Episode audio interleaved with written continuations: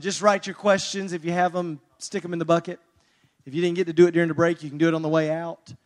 And a couple of people asked Tina, after she said, I don't love you, don't want to be married, I'm not going to be in the ministry, what do I do? Well, just the only thing we could do, we just made a decision to withdraw from seminary.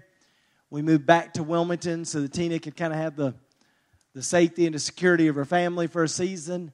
And we just focused all our attention on rebuilding our marriage. And it took a few years to really get in a good place, but, God was faithful to do that. And I tell couples a lot of times when they're in trouble, your number one priority is your marriage. And if you have to put everything else on hold for a season to get your marriage in a good place, do it. It'll be worth it.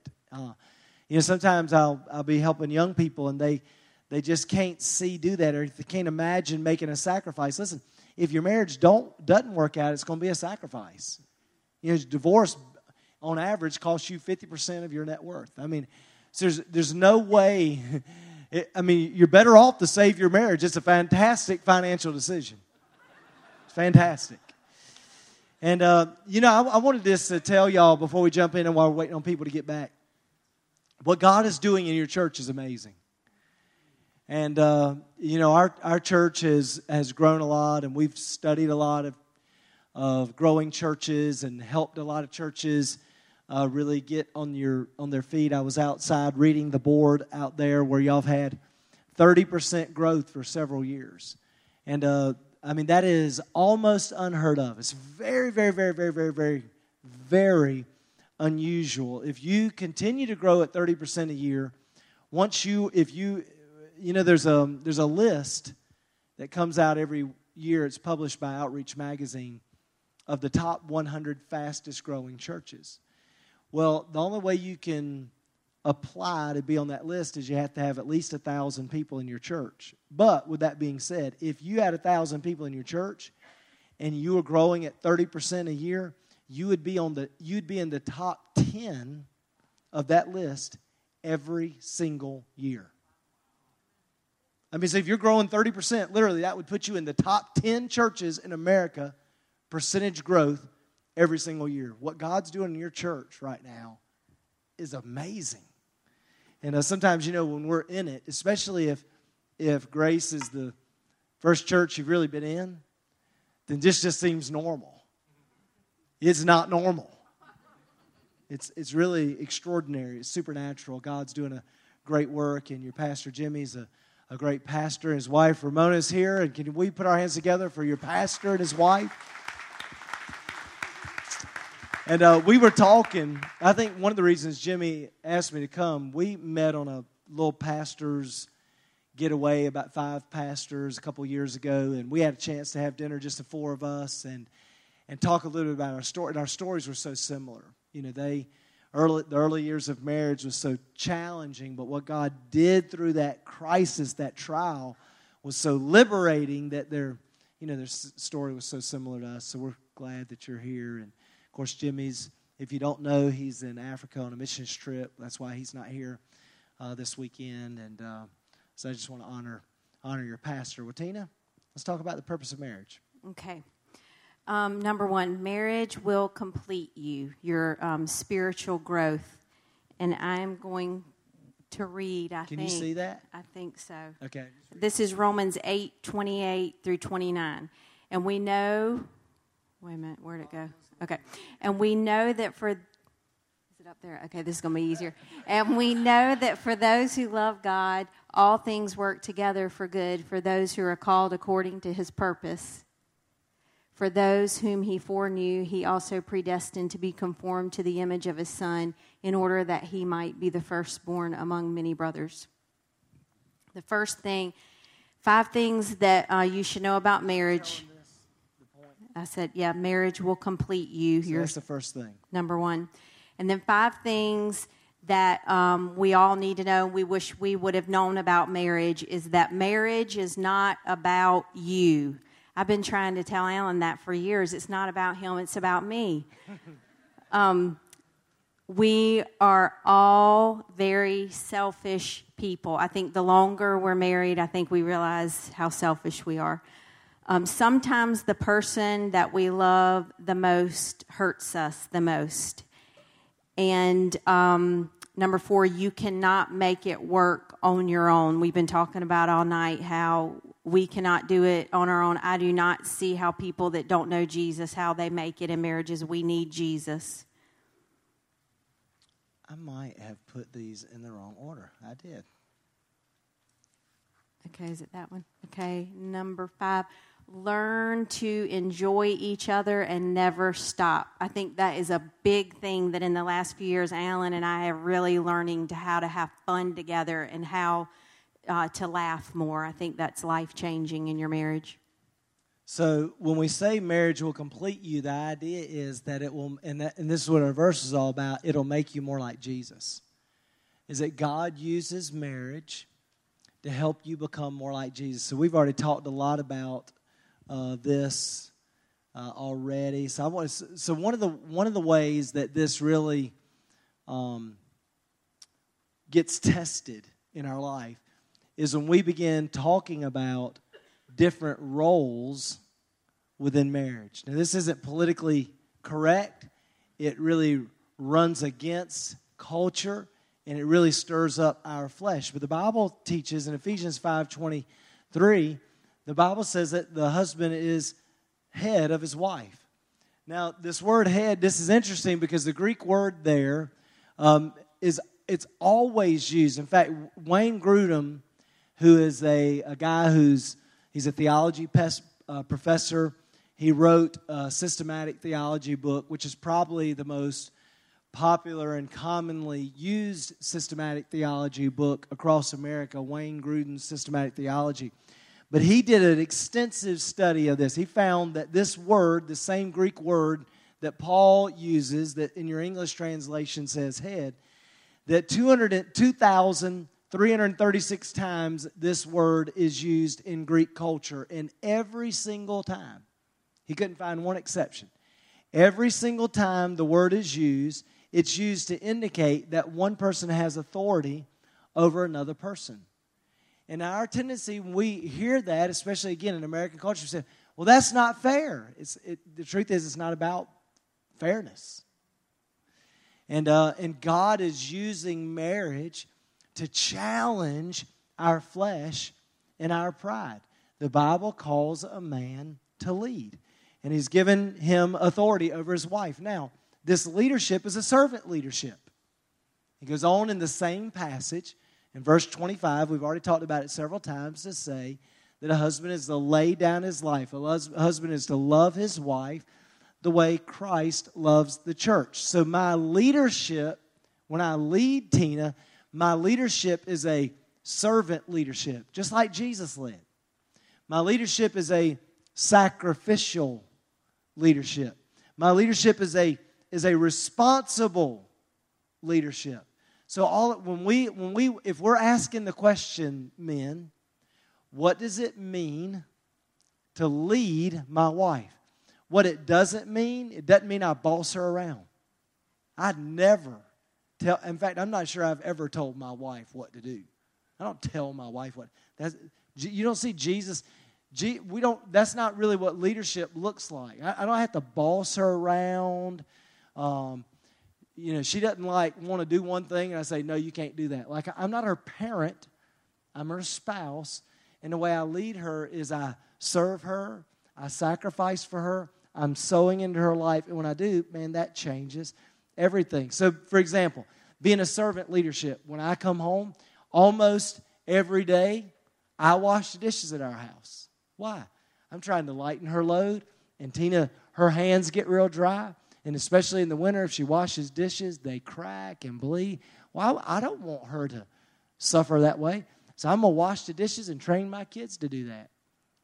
So when we're in the kitchen, almost every day I come home, Tina will be cooking, I'll go over and give her a hug and kiss, see what she needs help with around the house, and then I'm cleaning up while she's cooking. She's making a big mess, and I'm cleaning it up as we go. And that's what happened. That's how we kind of do that together most nights. But that's a simple way for me to help. I help with the kids. This week, Tina went to Wilmington for a few days to hang out with her mom and her sister. She had tickets to a play, and they did all that, and it was great. And I had the kids, and I'm glad to do it. I certainly didn't spend the week feeling sorry for myself and pouting and whining because I've got to take care of the kids. They're my kids. I mean, sometimes, guys, I just have to say, sometimes I hear guys whining about what they're having to do, like they're just supposed to go to work and then go play golf all day. Did you know that if your wife's a stay-at-home, a lot of your wife is working a job and making a paycheck just like you. And then somehow, I mean, I wonder if there's just this disconnect. Somehow a lot of guys think, well, I know she worked all day, but I worked all day, and so that means I should come home and sit in the recliner and watch Sports Center while she cooks and cleans and takes care of the kids at night. I mean, that's ridiculous, and you know, y'all probably aren't guilty of that, or you wouldn't have come to this conference tonight, but you might need to tell the other guys in your church, that's ridiculous. I mean, that's just craziness. And even if your mom, so my wife's a stay-at-home mom, but she's not like home on the couch. You know, it's like she can't get her nails done every day. You know, I mean, she's working too. She has things. She runs our house so that I can be free to build the kingdom. And so she's working. And in fact, one of the things early in our marriage that really helped me is when I would come home and take care of the kids and do what she does during the day. And man, I was so glad to go back to work the next day. You know, the truth is, it's easier for me to go to work. Especially psychologically. Often it's just easier. So I do the yard. I keep our cars clean. Now, I don't clean them anymore. You can go to Auto Bell for $6 now and get a car clean. Who's going to clean a car when you can do it for $6? I'm not doing that, but I can drive it to Auto Bell, right? $6. In our house, we had hardwood floors downstairs. I clean the hardwoods, and she'll do the little Swiffer thing. But if somebody's going to squirt the stuff on it and actually scrub them, I do that. You know, I want to lighten her load every chance that I can. I've got to be responsible. So again, that passage talks about me presenting. One day I'm going to impart, to some degree, I'm going to answer for the spiritual condition of my spouse. Well, that's a weighty responsibility. And I am not going to stand before God and say, well, I told her what to do. You know, and it's just important for us to understand that. Men are called to serve. Matthew 23:11, Jesus couldn't have been clearer. The greatest among you. Men, how many of you want to be great? I want to be great. We have a hard time even raising our hand for that. You know what the Bible says? The Bible says God reached down to make us great. So men, if we don't want to be great, the truth is we're wrestling against God. You're His son, and He wants you to be great. And we've embraced in the church sometimes this false humility that to walk around with my tail between my legs like this, that makes me great, that makes me humble. That's not humility at all. That's not humility at all. Humility is embracing who God says you are and embracing what God has said to do, regardless of what anybody else thinks about it. That's what humility actually looks like. God wants you to be great. But Jesus said the secret to greatness is to be the servant of all in one place and another place, to become like a little child and to live by faith. That's what it means to be great in the kingdom of God. So I want to provide that kind of leadership. First Peter 3:7 says to live with your wife in an understanding way. Boy, now that's the greatest challenge in the whole Bible, right? But I want to do all that I can to try to understand what's important to my wife, what my wife's needs are, how I can help her to become everything God intended her to be. Listen to me. Men, you got to understand this. You'll be much happier married to a woman who you have personally helped to blossom and become everything God intended them to be, than to be married to a woman that you've put under your thumb. There's nothing like living with a woman who feels secure, confident, loved, cherished, a woman that's blossomed. You live with a woman that's been taken care of, and it is a wonderful thing.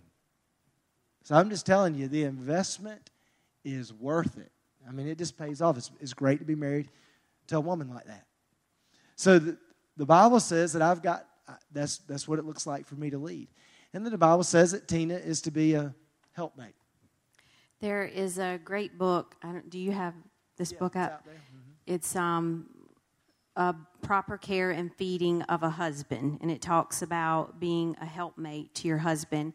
And the three things in there that she talks about is, number one, she talks about sex. And I know tomorrow we're going to go a lot more into sex. But, you know, I think when I get to heaven, I am going to have a couple of questions to God about sex. But we'll just wait and see on that. But God just made a man to love sex. And through the years, I'm just starting to say, Lord, I just thank God that my husband desires me. It's a good thing. And it is a good thing. And so that is one way. I know there are times with Alan that we used to have a joke where if he, you know, if it's been a while and he comes home and he's just kind of, you know, it's very rare that he's in a bad mood, but if I can just tell, you know, I'll just look at him and be like, dude, you need some sex. We need to schedule that in tonight. And it is amazing. They come out of that bedroom a different person. It's like, hallelujah to the glory of God. That's good preaching, right? It'll do wonders for you, women. Number two is food.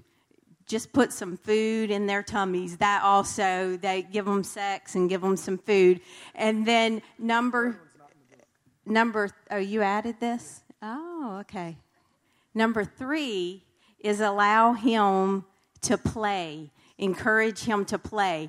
And, you know, I think that's really important. The longer that we are married, the longer that we are in the ministry. You know, Alan, in the last 4 years, when I married him, he was not a hunter. I would have never thought in a million years I would marry a camo man, but he loves to hunt, and I'm so grateful for it. We went to Cabela's on the way here today. It was awesome. Yeah, he told me we had a very important stop, and then we pulled into Cabela's. So, but anyways, I have just seen how, you know, especially in his life, being a lead pastor, they really need an outlet, and he loves to hunt, and he loves to just go out and be outside. I mean, he'll come home, and he'll take pictures, and he'll just be like, he'll get me, he's like, I mean, just, that is just so beautiful. And I just, it is, wow, it really is, Alan, yeah, yeah. But anyways, he loves to hunt, and it's not just the shooting. He just loves to be out there. He loves the preparation, and I think it just really ministers to him, and he can go out there and talk to the Lord. And so I do try to encourage him to do some things that really feed him. I try to support Alan in what he does. You know, I am totally on board being a pastor's wife, and we are a team at Daystar, and I am in the game with him. Lots of times I am behind the scenes, and sometimes I do get to where I feel like, you know, I don't get to be in all the excitement, but I have to remember that I do what I do so he can do what he does. God has called him to lead our church, and I chose to stay at home and be a stay-at-home mom, and believe me, I think I could go out there and get a job, and it would be a lot easier, but I choose to stay at home because I've always wanted to do that, and I run my home. You know, we just came out of a 21 days of prayer and fasting, and then went right into 3 days of revival, and it takes a lot. It takes, Alan had to be at the church every morning at 6 o'clock in the morning, and it takes a lot out of him, and I was thinking during that time, you know, a lot of times that time is a little bit hard for me, but I just was standing in the kitchen, and I was like, you know, I'm going to continue to be faithful and to do what I do so that he can do what he does. We are building the kingdom of God, and it is worth it.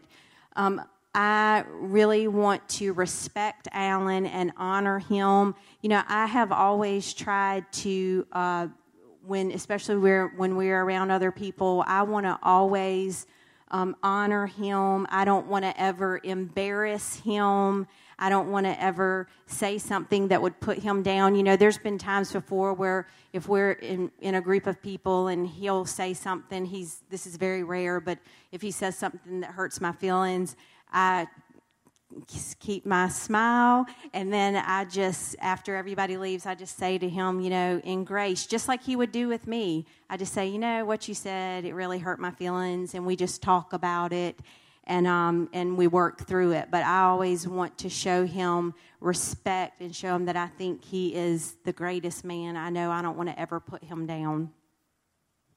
So the second thing in your marriage is your spouse should compliment you. So the first one was complete you. The second blank there is compliment you. And the idea is simply that Tina and I want to say one more thing. I just thought you should have seen your face. I want to say this. You know, your face was so funny. You know, I can be kind of quiet, and I have always had a tender heart for God. And I'm an introvert.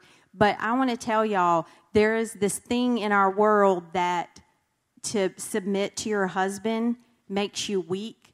And submitting to your husband and submitting to God takes a lot more strength than the world realizes. I am not a weak woman. I'm tender, but I am very strong, and I have an opinion. And, you know, when we make decisions as a couple, I cannot tell you, maybe 2 times, I think there's this thing out there where it says, well, to submit, your husband is just going to tell you what to do. We always talk about things together, and we make decisions together. He wants to know what I think. But I think there's been 2 times where he asked my opinion, and I gave him my opinion, and then he decided to go ahead and do what he thought, even though I didn't think he should do it. And you know what I said? I said, okay, dude, it's on you. And that worked out great for you. You should see the house she gets to live in. So the second thing is, in marriage, your spouse should compliment you. And the idea simply here is Tina and I are very, very different. And one of the books out there talks about the psychology of how opposites attract. And the truth is, generally speaking, most couples are very, very different. And we're attracted to each other's differences as long as we're dating. But then we actually have to live with those differences. They drive us crazy, right? So from a distance, they're attractive. When you're living together, then those differences sometimes become an irritant in your life. And the thing that we just had to learn is we've learned how to appreciate our differences. I was reading a story about this guy this week who got a brand new BMW. And he decided to take it out for a spin. And he's driving down an interstate going like 120 miles an hour. Well, a state trooper sees him, pulls out. He's trying to run him down. The guy just decides, you know, I got this new car.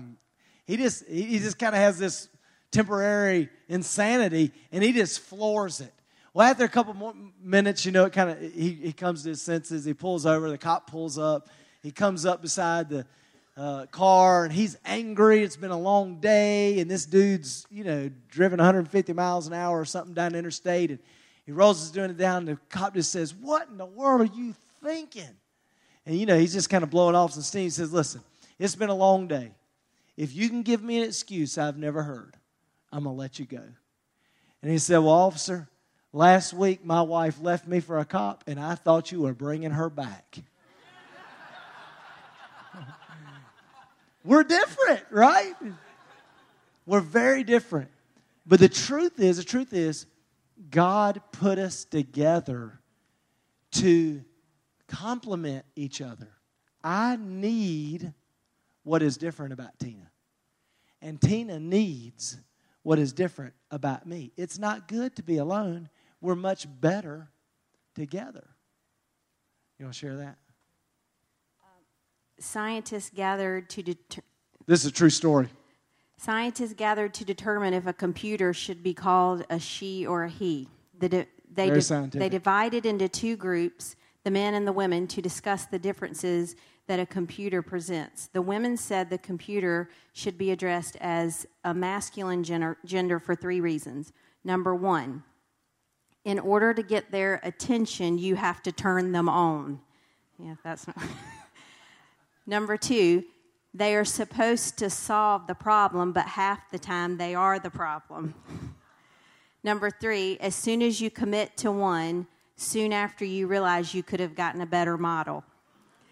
The men scientists concluded that a computer should be addressed in a feminine gender for three reasons. One, no one but their creator understands their internal logic. Number two, even your smallest mistakes are stored in long-term memory.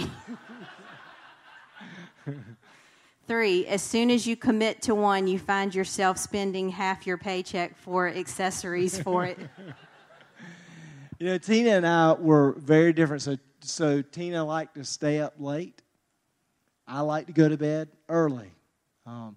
Tina was spontaneous. I want to have a plan for everything. Tina was laid back. So we go on vacation. Tina wants to relax. I want to create a schedule. We're doing this at this time, this at this time. My vacation's a job. Hers is actually a relaxing time together. I enjoy sports. I enjoy outdoors. I've been begging Tina to go hunting. It hadn't happened yet, right? I mean, it's just not who Tina is. She's not into outdoors. And there's just a lot of things like that. Tina's sensitive. I was insensitive. Again, Tina's laid back. I was driven. So we were very different, but our differences helped balance us. Yes, Alan, he never stopped. I remember my brother said to him one day, "Do you ever sit down?" And so he just never stopped. He always keeps going. He always had to be doing something. He is passionate about everything he does. He doesn't do many things, but what he does do, he is 150%. And early on, that drove me crazy. Everything was a competition. Everything was a race. I mean, when he's driving now, I'm like, dude, there is not a fire. Just, there's a fire wherever he is going.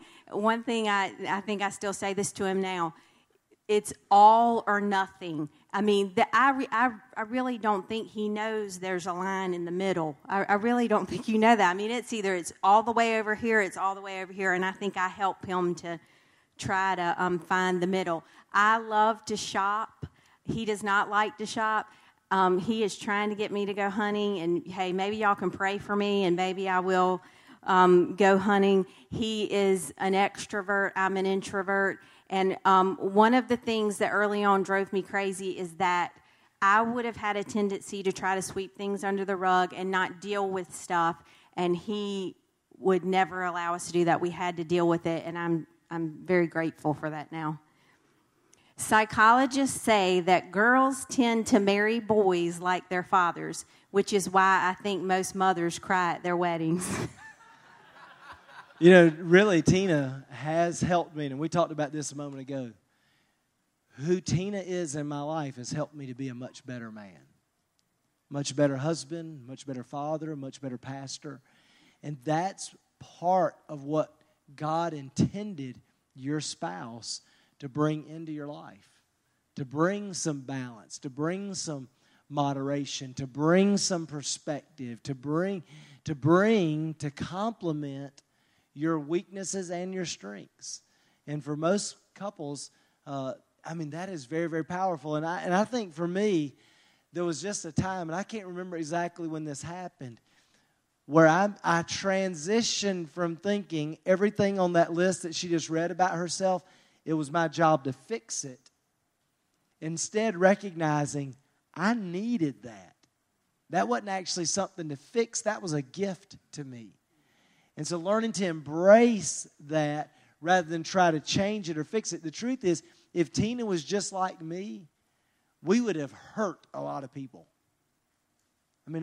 So our marriage really changed us, which is the first thing we talked about. But it's also really brought balance to both of us and allowed us both to move out of our dysfunction, to both of us to be better with people, both of us to be better with our kids. I would have driven our kids crazy without Tina's balance in our life. So that's been a big deal. The third thing on your list is that God created marriage to create godly offspring. And if you'll look here at Malachi chapter 2, verse 13 through 16, here's what God says about it. It says, "This second thing you do, you cover the Lord's altar with tears, with weeping and groaning, because he no longer regards the offering or accepts it with favor from your hand. But you say, why does he not? Why doesn't God accept our offering? because the Lord was a witness between you and the wife of your youth, to whom you have been faithless, though she is your companion and your wife by covenant. Did he not make them one with a portion of the Spirit in their union? And what was the one God seeking? He was seeking godly offspring. So guard yourself in your spirit, and let none of you be faithless to the wife of your youth. For the man who does not love his wife but divorces her, says the Lord, the God of Israel, covers his garment with violence, says the Lord of hosts. So guard yourselves in your spirit and do not be faithless. So the idea is that because my marriage has helped me to grow up and brought balance to my life, that's the very thing that empowers me to be a better parent. So my marriage has helped me to grow spiritually and to be more balanced, and that helps me to be a better parent. So our kids need that. The number one thing your kids need from you is a great marriage. I mean, one of the great blessings that our kids did not have to live through our hell. We had kind of moved through that before they came along and were old enough to know about it. So our kids have got to grow up in this home where they know how to do conflict without shouting and attacking each other, where they've seen parents have fun and play and laugh with them and with each other, where they see the dynamics of a healthy family, where they see us pray together and worship together and serve the Lord together, where they see us be affectionate to each other, to hug each other and to kiss each other. And they see all of these dynamics in a very healthy way. Man, that's a great thing for you to offer as a gift to your children. So what God's doing in you spiritually and what God's doing in you practically, the balance that he's bringing in your life, is actually empowering you to be a better parent. Parenting is discipleship. And then the last thing is that marriage is intended to glorify God. When I think about our marriage, because God has used it as such a tool to change us and to strengthen us as a couple and empower us with our children, what's so obvious today is to see that marriage is this great gift from God.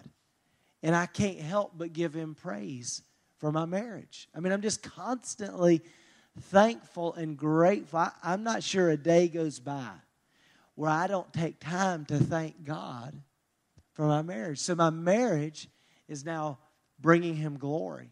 And it allows when you build a great marriage, man, it helps everybody around you. It helps their marriage. It gives them the hope. It gives them tools and the faith and the desire. When Tina and I were going through this struggle, when Tina and I were in the middle of all this, one of the things we did when we moved back to Wilmington is we joined a church and we got in a small group. And we were surrounded by a group of couples who were just like us. They were young and dumb and newly married and feeling like the world was going crazy and how in the world could they find their way. I mean, we were kind of all in that boat together. But I think there were 6 couples in that small group. And we're still friends with them today. Having those 6 couples in our life in that critical moment was so valuable. In fact, for me, because I'm competitive, I mean, it's like in my mind, well, if they can do it, I can do it. If they can build a great marriage, I can build a great... If they're not going to give up, I'm not going to give up, right? I mean, it created a natural, competitive camaraderie where we were all doing everything we could to build our marriages and to prepare for the future. And all of those couples, every single couple from that small group, and that's been 20 years, every single one of those couples today are married. Every single one of those couples today have great kids. They're teenagers now. It's hard to believe. Every one of those couples today love the Lord and are walking with God. Every one of them. I mean, that small group was powerful, powerful. And one of the things that we hope that you'll do as we come out of this conference is if you're not in a small group, to join a small group and to join a. So we're going to have several. Is the small group person here? You're the small group person. 6 marriage small groups that have space for people to sign up in. So there's a group for everybody. And if there's 6, there's lots of different options about when they meet and where they meet and stuff like that. Get in a group. Being in a small group can be such a powerful, powerful thing that God wants to use in your life to help you build a fantastic marriage. All right, will somebody grab the bucket back there and just look in it and see if there's any questions in the bucket? Somebody in the back? Is there any questions? All right, bring them to me. Oh, it's 9 o'clock. We're out of time. All right, we're going to do just a couple questions real quick. I'm going to let you go. I know it's late.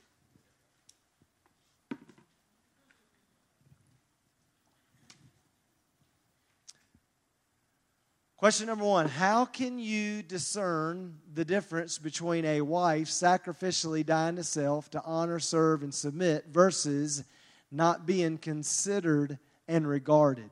Great question. Having her opinion heard and validated without leading, being co-heirs. So I suspect whoever wrote this question, your husband's in the room. So let me just talk to the husband. At the end of the day, it is your responsibility. I just think this is just good leadership. Tina doesn't have to come force her opinion into my mind. I think I have a responsibility. I'm the leader. I think I have a responsibility to go to Tina and invite her, to ask her to give me her opinion. So I would just say, guys, do that. Now, the flip side, in American culture today, and this is one of the reasons I do not watch television anymore, because it just makes me mad. Because you watch television today, and just about every television show, you've got a woman who is just, bullying some wimpy, pathetic little man. And he feels like he can't have an opinion. In those TV shows, he doesn't have an opinion. At the end of the day, you both should be working to make sure you understand. And we're going to talk about this tomorrow, because tomorrow we're going to do conflict. But I think my favorite verse about this is this. James 1:19. Everyone. So that's me, and that's you, right? Everyone should be quick to listen, slow to speak, and slow to get angry. Why? Because the anger of man does not accomplish the righteous life that God desires. And we all need to be quick to listen. We should be eager to hear the opinion of our spouse. Listen, if you don't know this, you should know it. You are always going to make better decisions as a team. Always. Because your spouse sees things that you... Let me give you a great example of this. So I had 2 weeks ago, I got this fantastic idea at church. It's a good idea. It's so good we should start it tomorrow. It's a fantastic idea. And this week I got our staff together to tell them to tell them about this fantastic idea that I have. It's probably the greatest idea ever. Every church should be doing this idea. And after that 30-minute meeting, I walked out going, that could be the dumbest idea I've ever had. That's not an exaggeration. Coming into that meeting, I was so convinced this is the best decision. This is what we should do. This is a great idea. When I tell everybody this, we're going to jump up and run out together to do it. I was just convinced this is unbelievable. This is going to change the whole world. It's unbelievable. 30 minutes later, I thought, why didn't I think of that? That's what your spouse does. Is your spouse just helps you to see some things and to consider some things from a different perspective that you never thought of. And if you don't get their opinion, the truth is, you're just a fool. There is wisdom in the counsel of many. That's what Proverbs said. So I want to be quick to listen. I should be eager. The reason I had that staff meeting this week to share my fantastic idea is because I've learned from experience a lot of my fantastic ideas are not so fantastic. and I need some perspective. And marriage provides that. I want to know Tina's opinion because I'm really pretty nervous about deciding without it. So you, both of you, be quick to listen. Be slow to speak. And we'll talk about this a lot when we talk about conflict tomorrow. But our mouth gets us in trouble. Listen. There's a reason you have two ears and one mouth. Is you should listen twice as much as you talk. Listen. Man, if you understood this, if you'll understand what I'm about to tell you, you'll instantly become a fantastic listener. You ready for this? Listening empowers you to be right and to make great decisions. The secret to being right and making really good decisions is being a good listener. So if you want to be ignorant and think you're right and make bad decisions that you don't realize they're bad until they've created a mess, well, then just go on and don't listen. But if you want to be right more than you're wrong, and you want to make fantastic decisions, listen. You know what? I've got 16 years at our church, and we've made all kinds of great decisions. And I hate to say this, but it's true. Everybody thinks it's because I'm so smart. Because I've been the lead guy for 16 years. The truth is, I listen, and they're smart. That's the truth. I just live with the conviction. This is just the truth. I will always make better decisions with Tina, not without. With my team, not without. With my kids, not without. With my church, not without. I'm just better when I got people helping me make decisions. That's how you should approach everything in your life. And if you don't do that, you're just shooting yourself in the foot. And the only thing keeping you from doing that is your pride. So be a man up. Listen. Our daughter has a basketball coach, and I'd like to punch his lights out because he coaches middle school girls, and he thinks being a man is bullying verbally middle school girls, and that makes me very angry. But you know, a lot of men do that in their home. It does not make you a man to intimidate your wife, to bully your wife, to not listen to your wife. All of that is just an indication of insecurity, not security. That's an indication of weakness, not strength. So be strong and secure and invite your spouse into every conversation, and you'll live your whole life everybody thinking, man, he is so smart and he makes great decisions. You'll be honored because you chose to honor your spouse. That's a good answer, isn't it? All right, I'm going to do one more. That was a long answer. I'm going to make this one shorter. I'm going to try. I'm going to do my best. Don't look at me like that. Okay. How do you handle a situation where you are closer to God alone? What's that? Closer to God, more open than your partner. How can you bring someone closer to Christ if they fight to believe? Okay, well, first of all, it's very, very, very challenging to determine who's closer to God. I mean, it's almost impossible. So, now these are broad generalizations. But typically, Tina is going to look closer to God because she's in the room on worship playing, crying in her Bible. That is typically not for a man what it looks like to walk with God. You know, at the end of the day, most men are like, are we going to just sit around here crying and singing all the time? We're going to do something. I mean, we're going to go out there and fight somebody. Or we're going to go out there and change our city. What are we going to do? I mean, for a man, that's spiritual. Again, these are general, broad statements. So I think, first of all, we just have to be very careful about measuring Who's more mature? You know, when Jesus came on the scene, the people that thought they were the most mature, Jesus told them over and over again, you're in complete dark. In fact, here's how Jesus said, this is a crazy statement.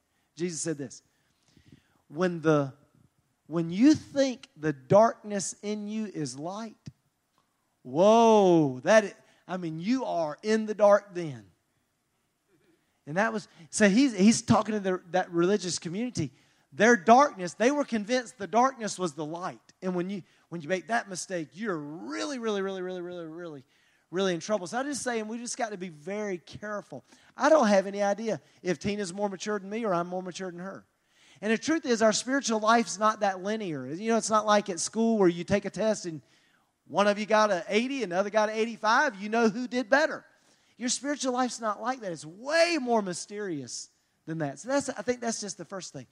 But the second thing is, like Tina said earlier, my pursuit of God and what He was doing in me is what created an appetite in her. So the Bible says, you are the salt of the earth. What does salt do? Well, one of the things it does is it makes us thirsty. So in other words, my relationship with God should create a spiritual thirst in Tina. And so that's not by telling or doing something or trying to get Tina to do something. As I'm just focused on running after Jesus and being everything God's called me to be, that's the very thing that produced thirst in her life. So I think the key is just your pursuit of God. And here's the last thing I'm going to say about this, and then we're going to go home.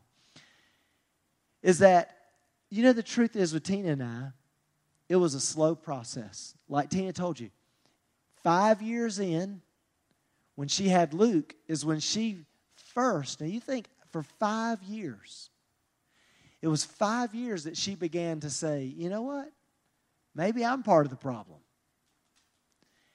Well, when we were in our crisis, I was basically a pastor. I was like the ideal husband, right? I'm in seminary. I love Jesus. I'm supporting my wife. I'm doing everything I know to do. I'm a pastor, and yet my wife is saying, I'm the problem. You know how hard that was? You know how superior I felt? In fact, I used to say to Tina, you know, if you'd pray a little bit, that didn't help. But I used to say, you know, if you'd pray, if you'd come to chapel, if you'd get what I'm getting, man, you'd come out of that depression. That did not help her, and it didn't help me. But the point I'm making is, in my mind at that time, I was way down the road spiritually from Tina, and I was asking that same question. But the thing I realized by God's grace is that if I spent any time trying to fix her, it was actually counterproductive. That as I focused all of my time on what God was doing in me, the change was so authentic and so powerful, and it so started changing the dynamics of our relationship in such a powerful way that that's the thing that created thirst. But I had to do that for 5 years. 5 years before she started kind of saying, well, maybe it's me. 5 years is a long time. So I would just say, be patient. Be careful not to measure. Focus on your own relationship with the Lord. And when you're feeling desperate, just see it as an opportunity for Christ to teach you to live independence. When you read the New Testament, the whole New Testament is written in a context where they are constantly suffering like we will never suffer. And they had to learn in their suffering that Jesus is enough. And because they learned that, God used them, those early believers, to turn the world upside down. So it could be that the very thing you're going through is what God is using to prepare you to change the world. So just stay focused on you. Let Jesus be your spouse. I'm not going to talk about this tomorrow, and this is, I promise, the last thing I'm going to say. I can tell she's nervous over here. We were created to love God and to serve people. And if we're not careful, we try to, instead of worshiping God and loving and serving others, if we're not careful, we worship others. We need others to validate us. We need others to satisfy us. We need others to make us happy. And the truth is, I've got to get that from God so I can give my life away to Tina. Because the moment I look at Tina and I start trying to get Tina to make me happy, Tina to validate me, Tina to be my source, what I've basically done is I've idolized Tina, which sets her up to fail because as good as she is, she's not God. She'll never come through. She cannot be perfect. And it's not her role. It's not what God intended her to do. So instead of my marriage being a blessing to me and being something I enjoy, it actually enslaves and destroys me. Anything in your life you idolize will enslave and destroy you, even your marriage. If you idolize Jesus, you can enjoy your marriage. If you idolize your marriage, it'll destroy both. Thanks for listening to the Grace Life Podcast. For more information about us, you can go to gracelife.me. That's gracelife.me. You can also follow us on Facebook at facebook.com/GraceLifeMe and on Twitter at GraceLife Church.